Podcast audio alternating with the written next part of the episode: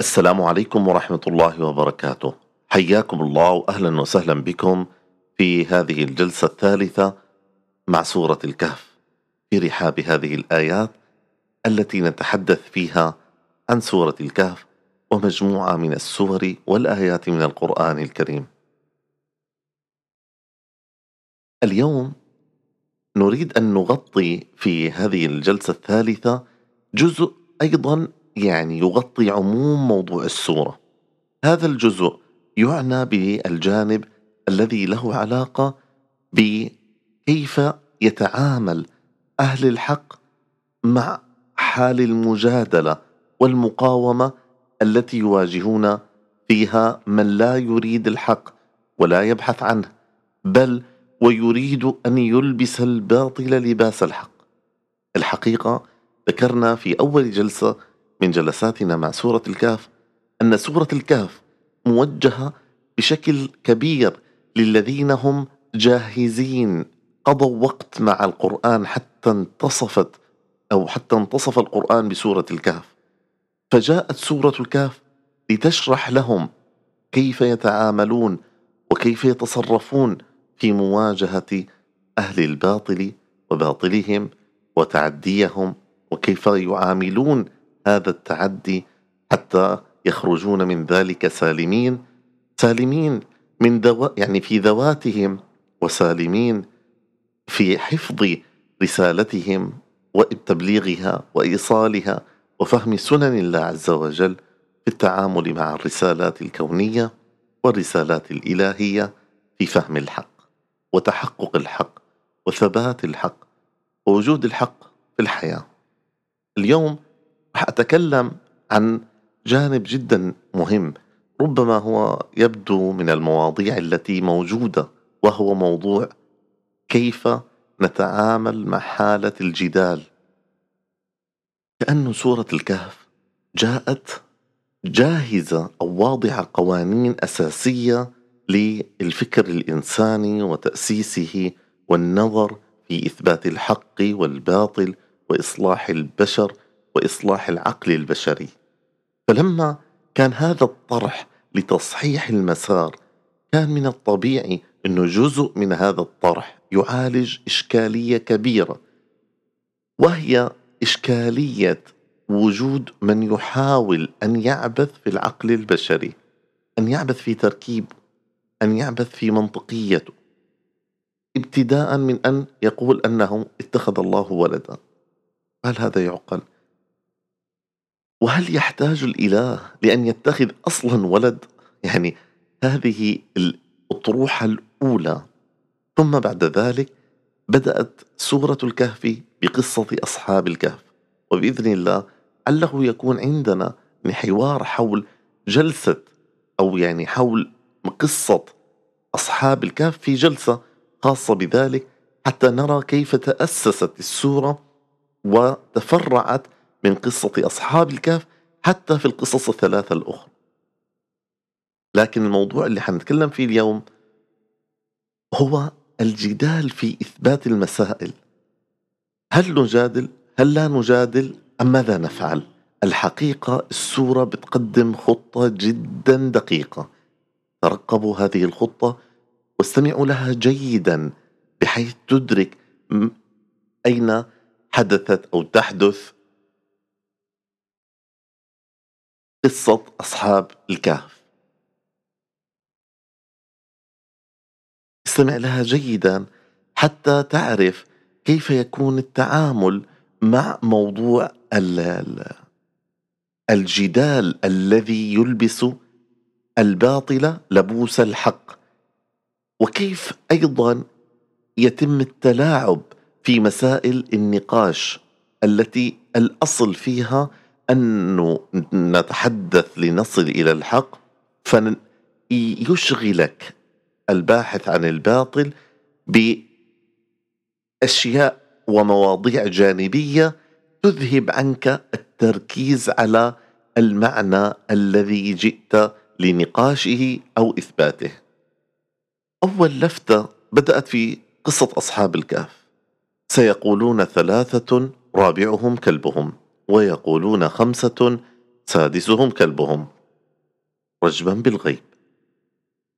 ويقولون سبعة وثامنهم كلبهم.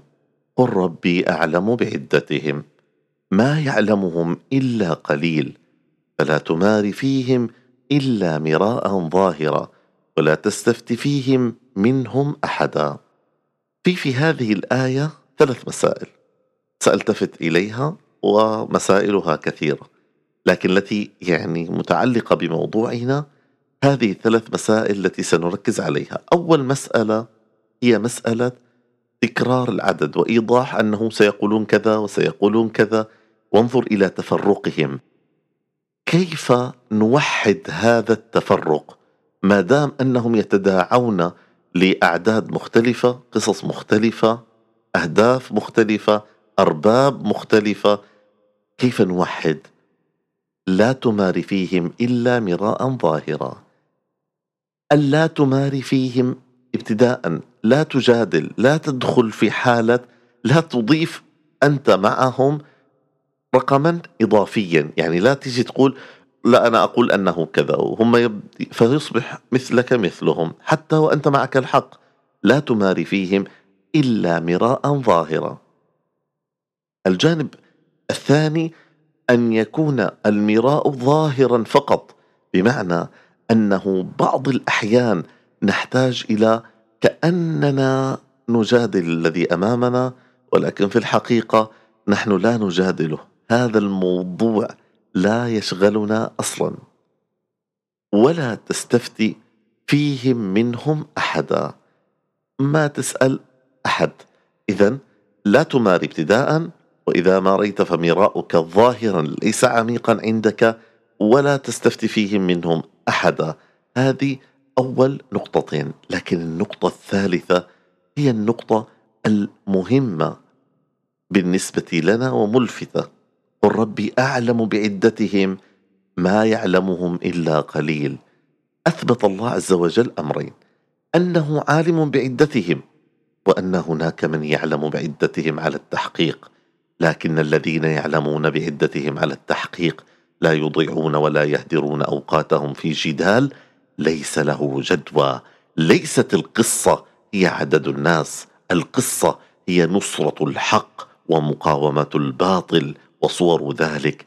فلا تلتفت لا تمار فيهم إلا مراء ظاهرا لا تلتفت إلى ما هم يلفتوك إليه وهو الإغراق في التفاصيل.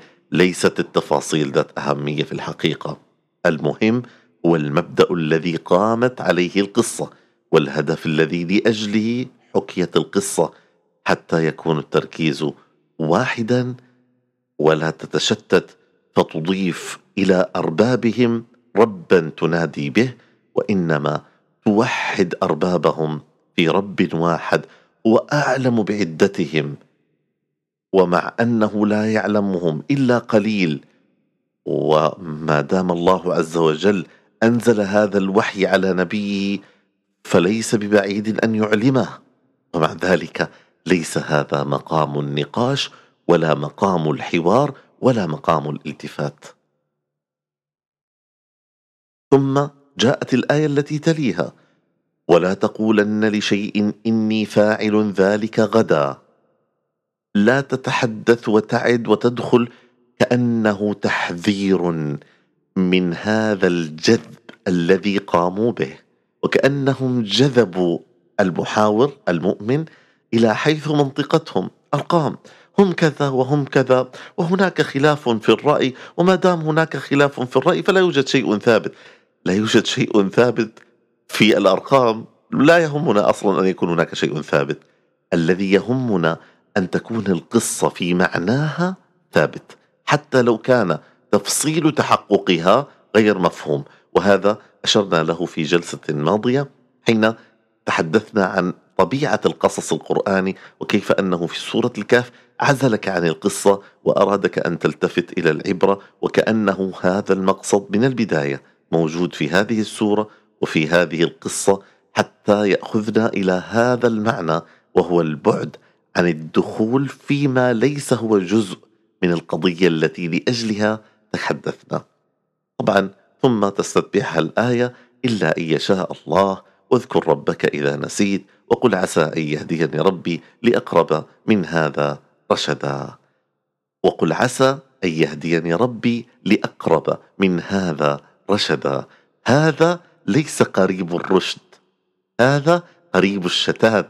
أن تدخل في تفاصيل الأشياء والتفاصيل ليس لها دور حقيقي في تحقيق المعاني التي لأجلها أوردت القصة والتي لأجلها كانت الأحكام وأرسلت النبوات وتحققت الرسالة من السماوات وتحققت في الأرض ليكون هذا حق يقوم وباطل يزول وليس للدخول في جدليات رقمية وقصص يعني تتحول إلى ما يشبه الحكاية الليلية وإنما هو قصة لها عبرة وهذه العبرة فيها حكمة وهذه الحكمة هي ما نركز عليه ونلتفت إليه.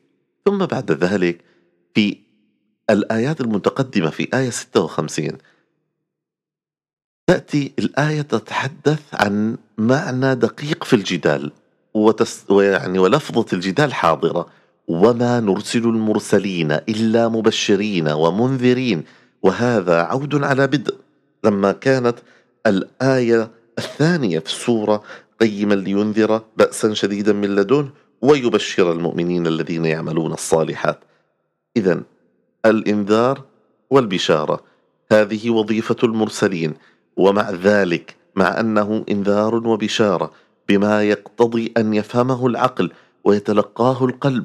بالقبول لوضوح مسألة البشارة والإنذار ومنطقية الحوار إذ لا يمكن للإله أن يكون له ولد ولا يمكن للحق أن يأخذ هذا الشكل ومعاني كثيرة.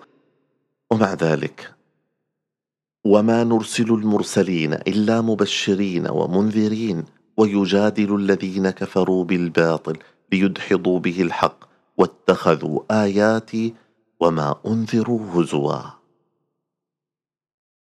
مع ذلك يتخذون الآيات والإنذار هزوا. كيف يفعلون ذلك؟ بجدال يدفعون به بالباطل عله يو... علهم يوفقون بدحض الحق. ينكرون به الآيات. كيف ينكرونها؟ بالاستهزاء. ليس حتى عندهم آلية حقيقية لتفكيك المعاني. وهنا مسألة جدا دقيقة. أنه الجدال الذي يستخدمه أهل الباطل إنما يستخدمونه على غير منهج الفهم العقلي. وكأن هذه الآية تؤسس لجانب سنطرح بإذن الله في قصة موسى عليه السلام والعبد الصالح الذي كان معه هذه القصة هي تتحدث عن التسليم ولكن بعقل سليم. سنرى لأنه البعض يظن أن التسليم يكون بلا عقل والبعض يظن أن لا تسليم على الإطلاق. وإنما هنا تحدث الآيات عن التسليم بعقل سليم. ثم تتتابع الآيات في آية 78 حين يقف موسى عليه السلام مع العبد الصالح فيقول له هذا فراق بيني وبينك. سأنبئك بتأويل ما لم تستطع عليه صبرا. إحدى الموانع التي تجعل الإنسان يصبر على التسليم هو أنه لم يستطع أن يصبر على ما لم يحط به خبرة.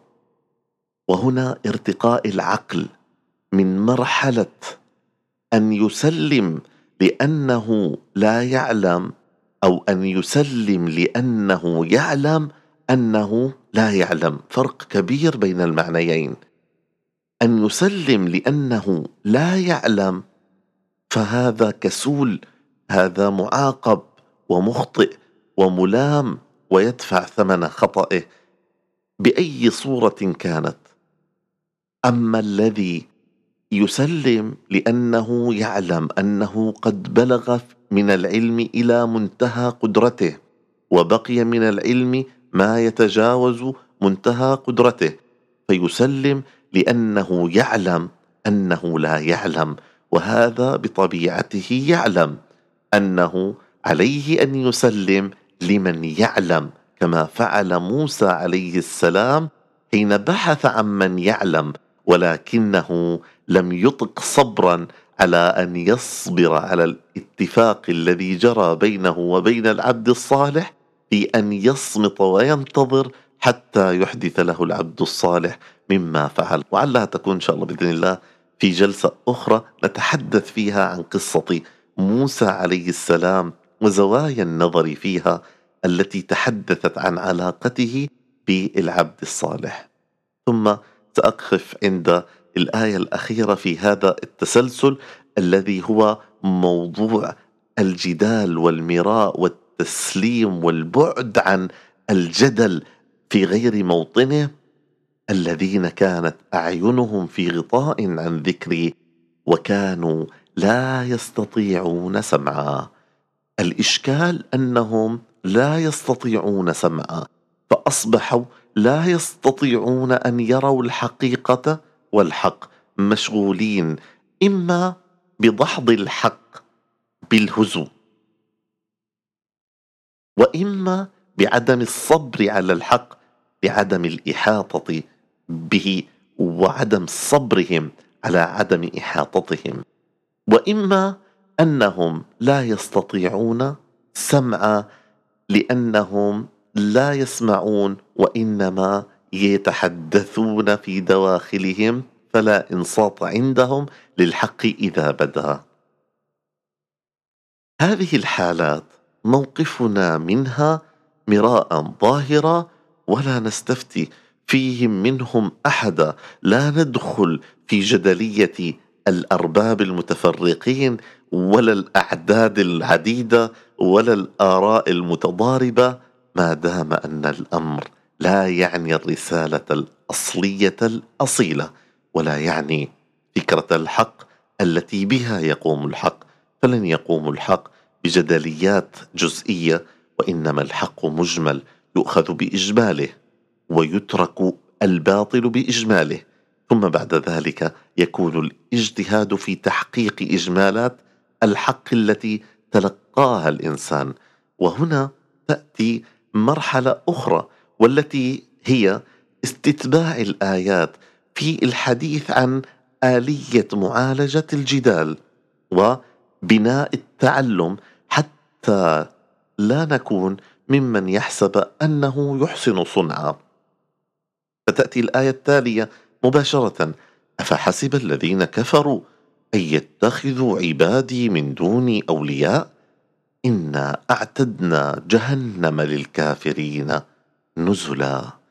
وهنا كأن الآية جالسة تعود لفكرة أن يكون هناك وليا دون الله هذا جرم عظيم. أفحسب الذين كفروا؟ ان يتخذوا عبادي من دوني أولياء؟ لن يتخذ عباد الله عز وجل من دونه أولياء لكن بالمقابل هؤلاء لهم ولاية أخرى. يعني يأتي الخاطر فيقول إذا نحن لا نحتاج إلى من يرشدنا وإنما نجتهد. فتأتي الآيات صادمة مباشرة بعد ذلك بآية.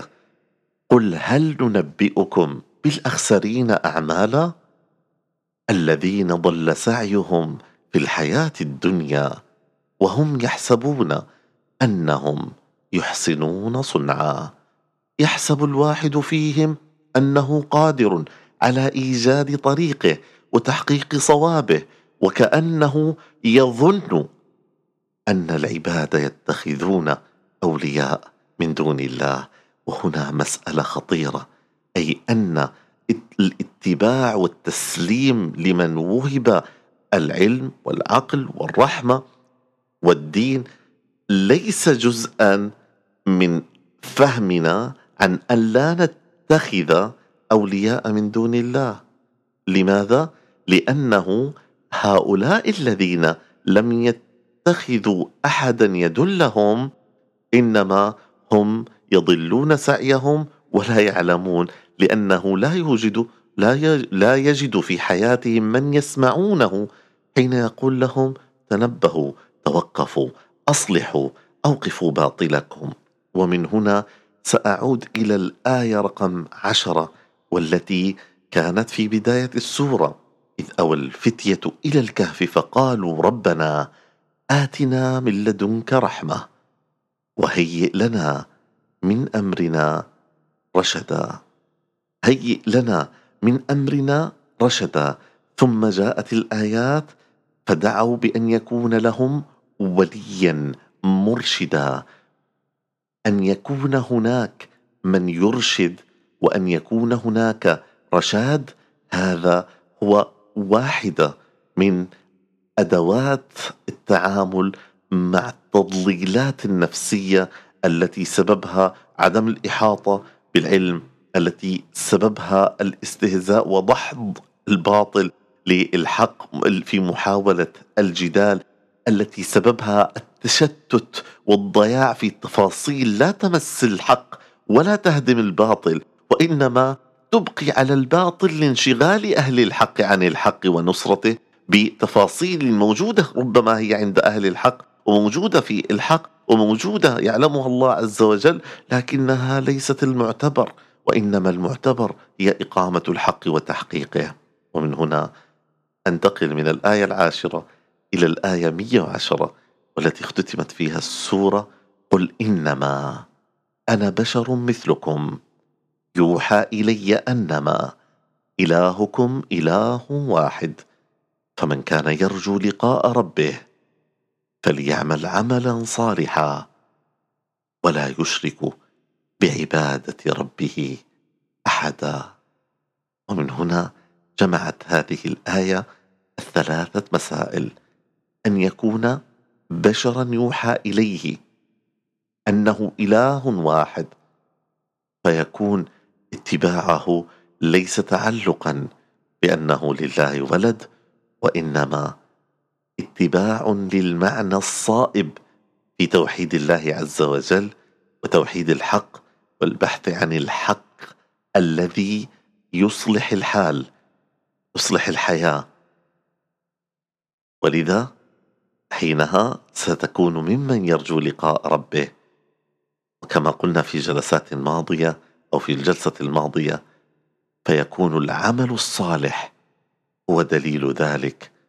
ليس كثرة الجدال والتفصيل وإضاعة الأوقات في ذلك وإنما الحوار الذي يقودنا إلى عمل صالح بالحرص عليه والثبات عليه.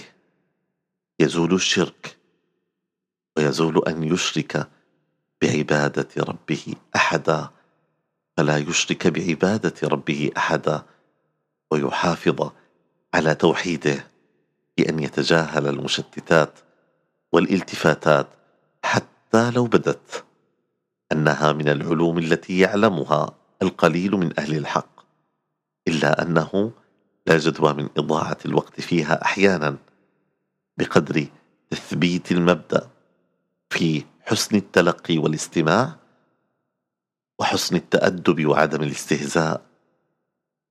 وحسن الفهم للمعاني والآيات لبلوغ التوحيد والنجاة بإذن الله.